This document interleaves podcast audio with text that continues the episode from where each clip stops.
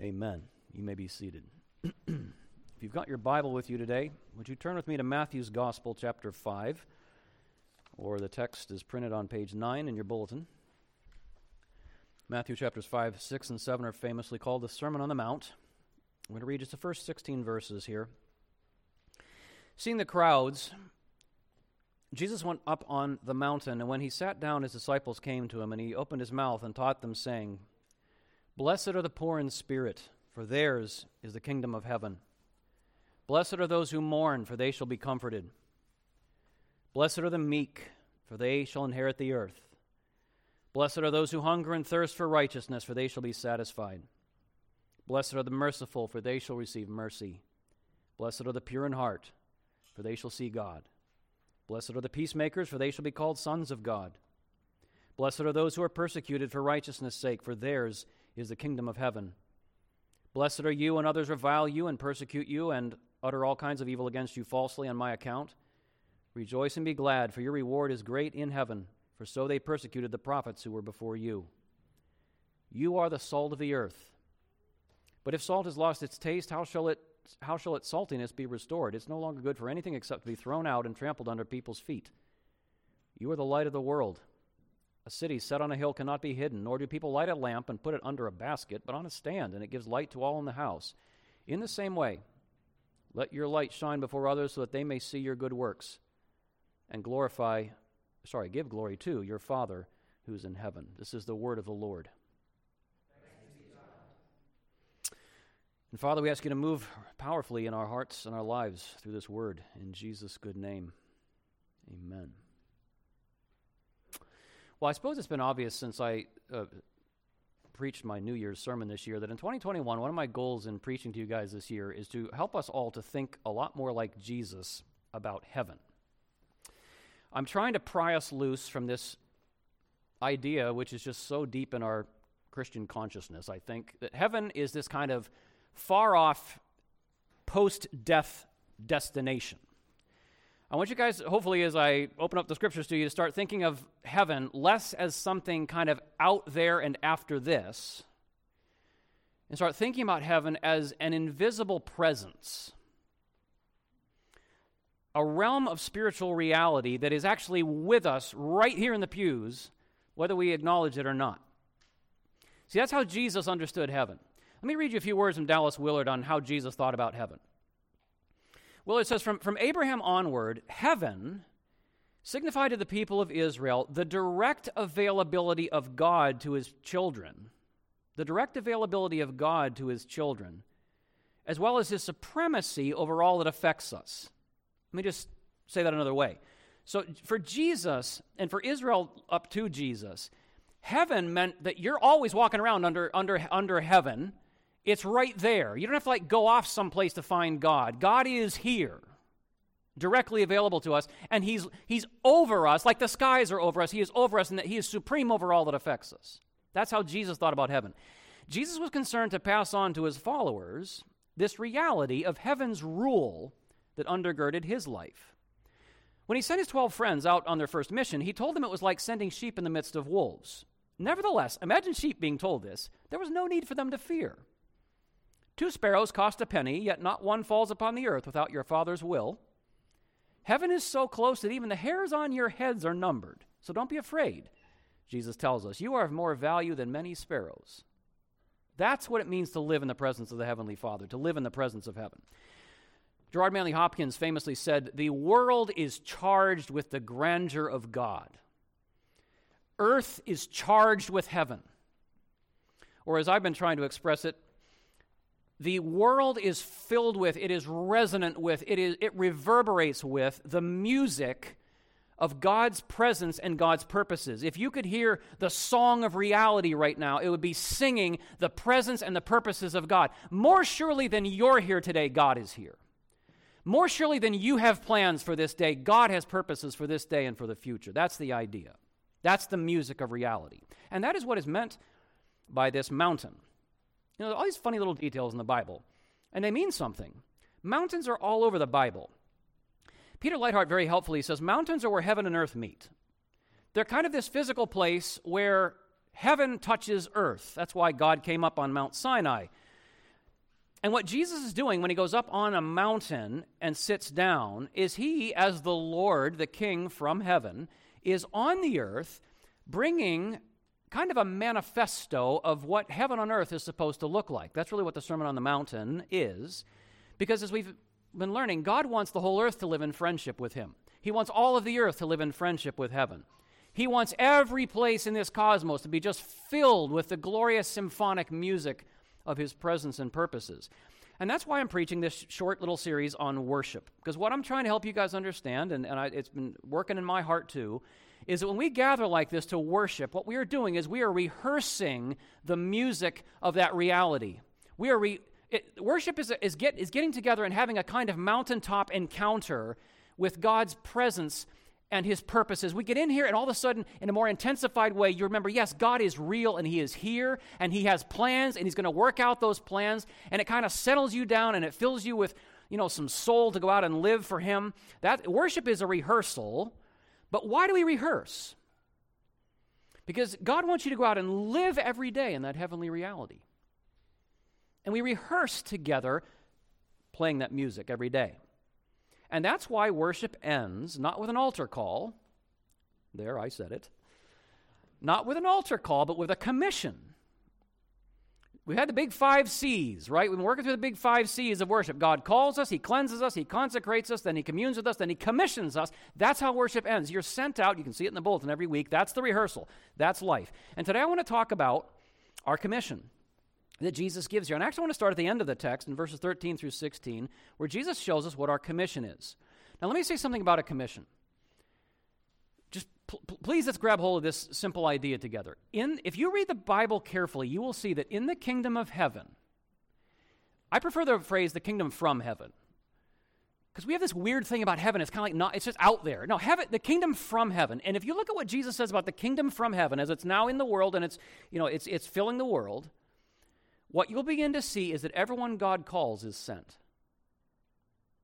Everybody God calls is sent. I really want to think about that for a minute. If you have been called by Jesus, you have been sent by him.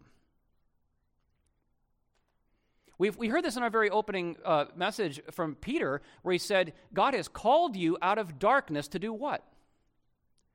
Why did he call you out of darkness? To sit and study theology. No. That you do that, yes. To sit and sing, you know, sometimes lame, sometimes interesting hymns. No. To sit and, you know, sing kumbaya together with other brothers and sisters in Christ. Actually, that's not that's not what Peter says. All those things are fine. You know, snuggling as Christians, studying theology, this is all good stuff. But what does Peter say Jesus called you out of darkness for? Somebody testify here. To proclaim what? The excellencies of God. That's really what it's for. Yes, you come in here and you're resourced and equipped and you enjoy this and you're with people like you and it's comforting and it's, you know, stabilizing and energizing, but you're called to proclaim. You're called to go out there and and, and make known. You know, Jesus said, Follow me, follow me, and I'll take you to seminary. No, he said, Follow me, and I'll what? I'll make you what? Fishers, man. Get a pole. You know, I find a lot of Christians seem not to have absorbed this as personal reality at all. A lot of Christians don't live like everyone calls Jesus, everyone Jesus calls, he sends. Missionaries are other people. Ambassadors for the kingdom are other people. That's what we pay Ben Miller to do. It's hard to kind of absorb the fact you are a missionary. You are sent by Jesus because that's what he does when he calls people.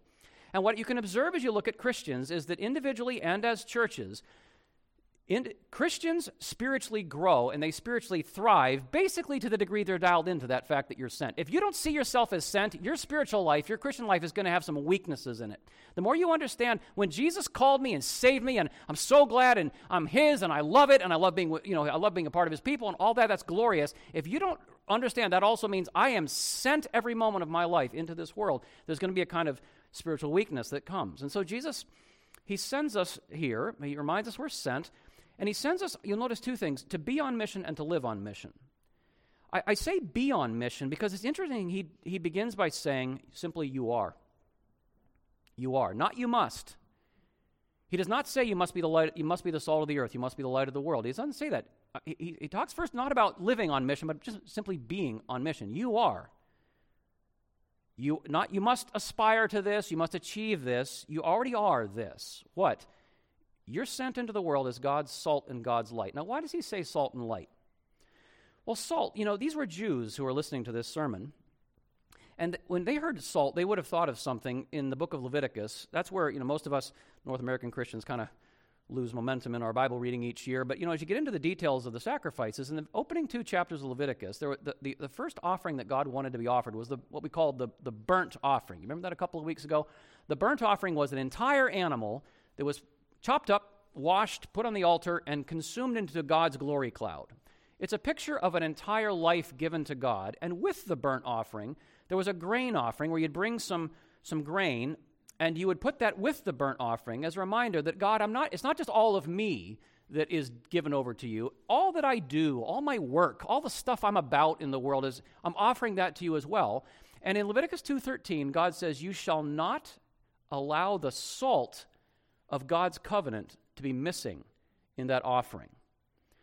Because what's going on there is this whole life being offered to God and all the grain of it, you know, all the fruit and produce of my life is offered to you. And the salt was this savory reminder that this is a life in covenant with God, in friendship with God. That's the salt of God's covenant. It's a savor of a life that is in friendship with God. And it's interesting if you think about this salted whole life offering, it's a very potent influence in the world. Very potent influence. You hear little phrases that might make more sense after you think about this, like when Paul says in Colossians 4, let your speech always be gracious, seasoned with salt. What's even? Well, this is what he's talking about. So that you may know how you ought to answer each person. When you're walking around and you're tight with God and you are living in covenant with God, that makes you, in your words and your actions, an influence that friendship with God just kind of seeps out of you and it, it savors your conversations and it savors the way you live. That's being salt. We sprinkle earth with the salt of heaven. We're friends of God. We're apprentices of God, walking around in God's world, His workshop, and our lives are full of His righteousness and His wisdom and His grace, and that's salt. And light. You are not just, you are that, beloved. You don't have to work to be that. You are that. And you're light. Light is another word picture. Light is sunrise. Light breaks the gloom. Light is that thing that resurrects you from that sleepy death every morning. Just a chapter earlier, we're told that when Jesus came into the world, the people dwelling in darkness have seen a great light. And for those dwelling in the region and shadow of death, on them a light has dawned. We are the refreshing light of God. We're the dew, the rains from heaven, springs in the desert. We bring that healing and cleansing and hope and joy from God where it's otherwise just a salt waste and a dark, gloomy, shadowy region. And you'll notice that Jesus moves on from being what you are, being on mission, to, to then to, he sends us to live on mission. Because what does he say in verse 16? You are the salt, you are the light. So what? What's verse 16 say? Let it shine, man. Light shines. Light just shines. And Jesus is saying, look, now just go live as God's friends, live as God's apprentices wherever you are. Go shine, man. Go savor. Bring your worship into the world. That's the commission. Live every day as the people that you are, called by the Father, cleansed by the Son, consecrated by the Holy Spirit, communing with God, hopefully learning how to commune with each other, that's who we are. Just go shine that.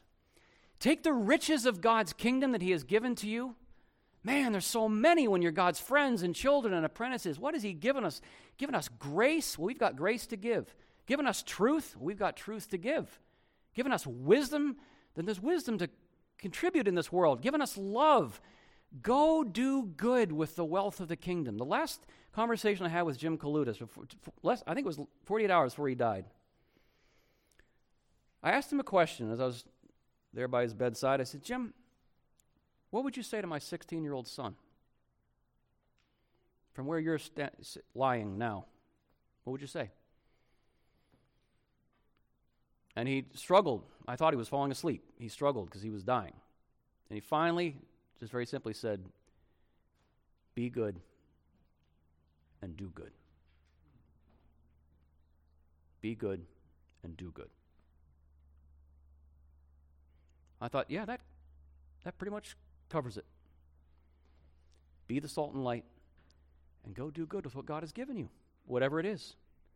It's just a question every day in the heart and mind of one who's salt and light. What can I say right now? What can I do right now to show the Father in heaven what He's like? Show His generosity here, maybe. Show His mercy here, maybe. Show how He loves His enemies here. Show how I'm interested in doing good with no self interest, not trumpeting, you know, not letting people know that I'm giving alms, not letting people know I'm, you know, in prayer. Just go pray. Just cry out for somebody in prayer or go give alms to those who are in need. And the whole sermon's about this, right?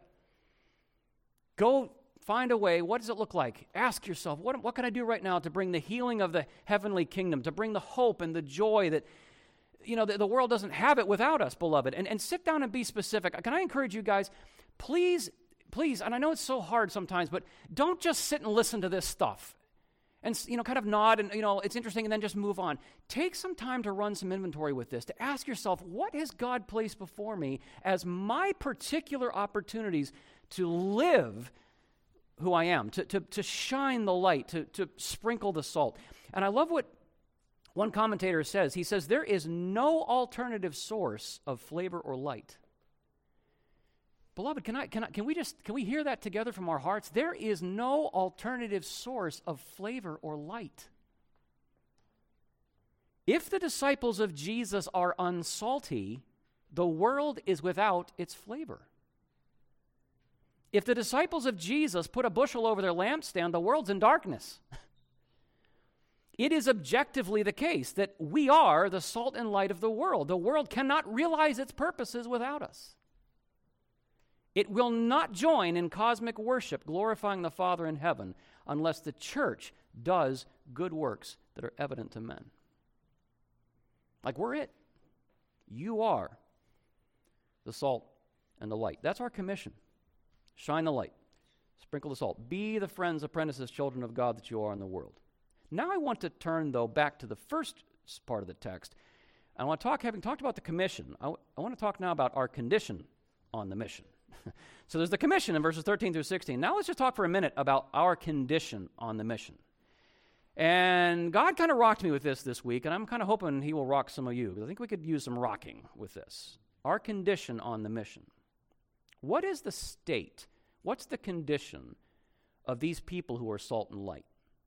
What is it about them that actually qualifies them to have that kind of influence? How does Jesus describe these people? Because, see, if you're a serious Christian, you want to have influence. I mean, I, I, you can't really be a serious follower of Jesus and be like, you know, I kind of hope I don't have any influence in the world. I just kind of hope I can like stay in my little Jesus bubble and kind of just wait it out until he sends the lifeboats and I can get floating off in the rapture or whatever it is you imagine. You want to have influence. You want your life to make a difference. You want to leave a mark, not because you're full of yourself, because you're full of Jesus and you want him to shine out of you and you want to savor. There's, it's good to want to have influence, but I will tell you, I am really beginning to believe that a lot of Christians do not understand how the influence of this particular kingdom works. This kingdom from heaven influences, it will change the world. Indeed, one day it will fill the world, it will revolutionize the world, it will glorify the world. But I think sometimes we are a little confused about how the influence of this kingdom works. And because I think we're confused, I meet a lot of Christians who are frustrated and discouraged and even angry about stuff that's going on in the world and feel very helpless in the face of it because I don't think we understand how this, this kingdom brings its influence. So if I were to ask you guys, if we were to sit down over coffee in a minute, I were to say to you, brother, sister, what is it that turns the wheels of the world? I mean, you know, you, giving what you can see from where you're standing, and I'll look to, what do we see out there that turns the wheels of the world? What changes the world? Well, we'd talk about stuff like social status. We'd talk about stuff like economic strength. We'd talk about political strategies and successes. See, here's what I think a lot of Christians actually believe grace saves souls, wealth, status, and power change the world. That's what I think we believe. Grace is fine for saving souls. But if you're going to change the world, you need wealth, status, and power. Christians think this way. And so that's what we want. We want a king and a kingdom like the nations. Thank you very much. Give me that Jesus. I mean, the Jesus in church, you know, the grace Jesus, he's fine for saving people from hell. But if you're really going to go out there and change the world, we need a Jesus and a kingdom and a bunch of Christians with a lot of wealth, status, and power. I think we actually believe that. A lot of us. And that's why verse 3 is just shocking. Verse 3 just sit me on, sat me on my spiritual backside this week so hard. Blessed are the bankrupt. Theirs is the kingdom from heaven. Jesus says what qualifies you, my dear brother, my dear sister, to be an ambassador for his kingdom, to be an influencer for his kingdom, what qualifies you to go out and be an influencer for Jesus in this world and to bring that salty salt and brilliant light that will change the world, what qualifies you to have that kind of influence is one simple thing, and that is that you entered this kingdom as a zero. You walk through the door of this kingdom naked, being nothing and having nothing whatsoever to commend you to God or anyone else. That is what qualifies you for this kingdom being a zero. You can offer the wealth of God's kingdom because you walked in the door as a bankrupt. And in fact, you're not fit to represent the kingdom. You cannot be salt and you cannot be light until you know that at the core of this kingdom is, in Dallas Willard's words, this just blew my mind. At the core of Jesus' kingdom unlike the kingdoms of the nations, at the core of Jesus' kingdom, listen, is the complete obliteration, the complete obliteration of social and cultural distinctions as a basis for life under God. At the core of Jesus' kingdom is the complete obliteration of social and cultural distinctions as a basis for life under God. When you come into this kingdom, it doesn't matter how much wealth you have or how much poverty you're experiencing. It doesn't matter how much high or low status you experience. It doesn't matter whether you are powerful, all yea, in worldly terms, almost all powerful, or whether you are and you are a helpless worm. It makes it doesn't matter whether you're, you know, on the far right or the far left. When you walk in the door of this kingdom, you've got nothing. Before God, none of that stuff gives you a basis. You, not one person, whether you're male, female, slave, master, it makes no difference. In this kingdom, we're all zeros. We're just all leveled out as we walk in. You got degrees, you've never even got through high school. It makes no difference. IQ, you, I mean, it doesn't, you know, friends, lonely, whatever. You walk in here, absolute poverty. And when you understand that, Here's how, it, here's how it frees you to go change the world. When you really get that in the core, I come in, everybody comes into this kingdom, and before God, we have exactly one basis for life with Him, and that is Jesus. All the social and cultural distinctives, they are pushed aside in this kingdom. You get that at the core of who you are. Then you're ready. Please listen to this. Then you are ready, and not before, to go offer God's heavenly welcome to zeros. Then you're ready to go welcome zeros as a fellow zero. Until then, you know what you are? You're just one of the scribes and Pharisees. Your righteousness is the righteousness of scribes and Pharisees. What distinguishes real Christians from religious Pharisees and irreligious Pharisees? And there are religious Pharisees and there are irreligious Pharisees. What distinguishes real Christians from Pharisees is they really know who they are in God's eyes. I bring nothing to God, I've received everything from God. Then you're no longer a scribe or a Pharisee. Here's how that changes you, and here's how it enables you to be an influencer. If you really understand that, two things. Number one, you can look at everybody with hope and love. If you know you're a zero and Jesus gave you the kingdom, yours is the kingdom from heaven, and you had you didn't bring a you didn't bring half a cent with you to, to offer to God. It is pure, free, full, all of God grace. When you get that, you can look at everybody you meet with hope and love. I mean, you can look at scoundrels, you can look, I mean, you just look around. You, you, you, you look at people and you see sin, you see injustice, you see wickedness. You can call it what it is. You can see who the enemies of, you know, people who are living in enmity against God, who are hostile to God. You take no joy whatsoever in this, but you look at them and you're like, you know what? I know this. There but for grace, for real. Ben Miller's out there doing the same. So I'm going to look at that person with hope and love. I think one of the wickedest features of our cultural moment, dear saints, across the ideological spectrum right now, one of the wickedest features of our cultural moment is the sheer self righteousness of our culture. The righteousness of scribes and Pharisees despises. Our culture from far left to far right is just full of this self righteousness. You know how we can tell? Because of the contempt let me tell you something the righteousness of this kingdom will crucify your contempt. It'll crucify your pride. It'll crucify all your qualifications except one Jesus Christ and Him crucified. And in that way, it will make you fit to follow Jesus in seeking and saving sinners, the lost, to befriend tax collectors and prostitutes, and to be a friend of sinners. Yea, to love your enemies as your Father in heaven pours out his rain and his, gives his son to the just and the unjust. Man, it'll just, it'll, that'll change you. That's world changing. I mean, just please stop looking for that on the ideological spectrum. That is in the kingdom of Christ alone. That's a Jesus thing. Blessed are the poor, the bankrupt in spirit. Theirs is the kingdom from heaven. That's one thing it does. It enables you to look at everyone with hope and love. And, and the other th- way it'll change you and help you change the world It'll liberate us as God's people from social, cultural, and political captivity. It is rampant in the church right now.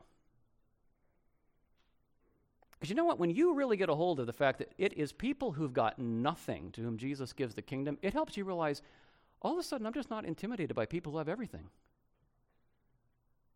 I really, truly, at a deep level, don't care that much anymore about the social, cultural, and political stuff that seems so dominant. That's not what I'm chasing. That is not what is going to change and rule the world. It just isn't.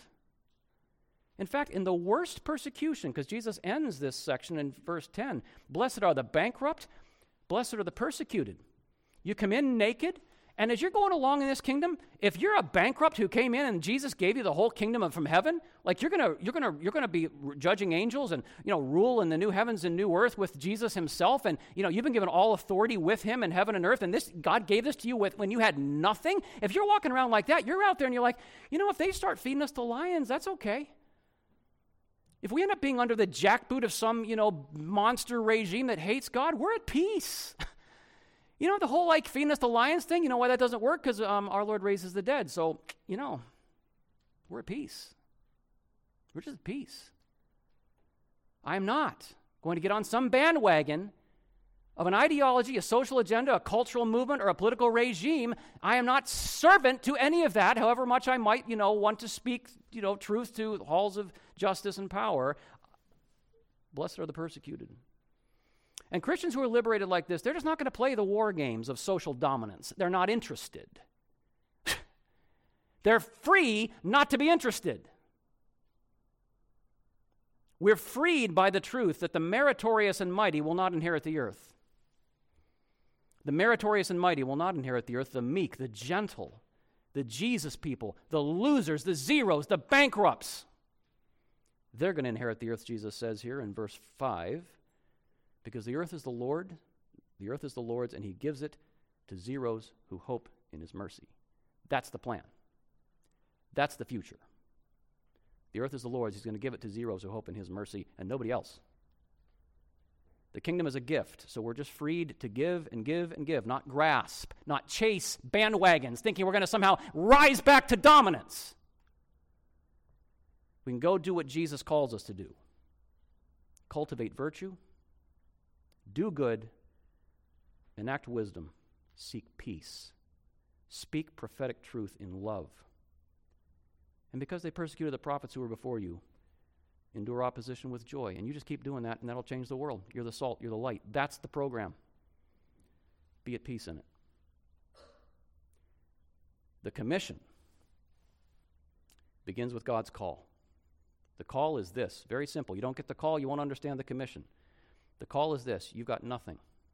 You've got nothing. I have everything, and I'll freely give all of it to you. That's the call of the gospel. You have nothing. I have everything. I'll give all of it to you freely. Come to me. That's the call. And you come. Naked, bankrupt, a zero. And God gives you everything.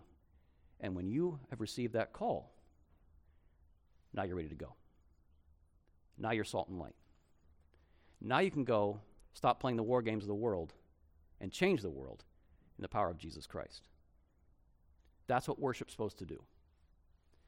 I'm going to close with some words from a Lutheran writer, Frank Senn, who, man, he just, I could have not preached this series if I'd just read this paragraph to you guys, so I'm going to read this paragraph to you guys and conclude the series. Listen to what he says about worship. He says, For most of us, liturgy, he says, I'll, I'll, say worship. For most of us, worship has become a narrow place, hemmed in by the monstrous structures of secular sacredness on the one side and bourgeois profanity on the other. A place that attracts few and generates obsessive neuroses even among them. That's worship, right? The faithful do not usually cavort, a word we don't hear often. They don't revel and party in the liberating normality of life experienced in restored communion with God. That should be the mood of worship, not this cramped little place as the, you know, the, the looming structures of our age. No, we should be cavorting in the liberating normality of life experienced in restored communion with God. Because they, why don't we cavort? Senn says, because they have too much internalized the world's point of view. That's why we don't cavort. And they lack the conviction to argue the world is simply wrong. If you feel intimidated and like this is a cramped little thing we're doing in here and all the power and interesting stuff that's going on in the world is out there, you just don't have the conviction to argue the world's just got it wrong. Worship shows you that. The corrective to this, says Senn, is not to amend or discard the historic worship of the church, but to regain confidence that the worship itself makes an adequate witness to the world of the world done right. See, what we're witnessing in here every week, beloved, is we're witnessing to the world what it looks like to, for the world to be done right. Called, cleansed, consecrated, communing, commissioned. That's life done right. We're just reenacting that and rehearsing that together every single week. That's what the world needs to see. Now, he says, and this is a good reminder, which is why we did this series this means that the world must actually be done differently in our assemblies. That a liberating word must be spoken. I am worried about how many churches I hear about now that are not actually preaching the word anymore. They're just putting on sort of entertainment spectacles for people. You got to do the world differently in your assemblies if it's going to show the world the world done right. A liberating word must be spoken, reconciliation must be demonstrated, communion with God must be cherished, and compassion for the needy must be exercised and expressed. That's the world done right. Such, and then notice how he closes such a form of social life stands the strongest chance of exorcising the world's demons and healing the world's malaise. I say that this is the mission of the kingdom of God, and that it begins, continues, and ends in the church's liturgical celebration. Amen. Bless these things, Lord God, to our worship and our daily life. In Jesus we pray. Amen.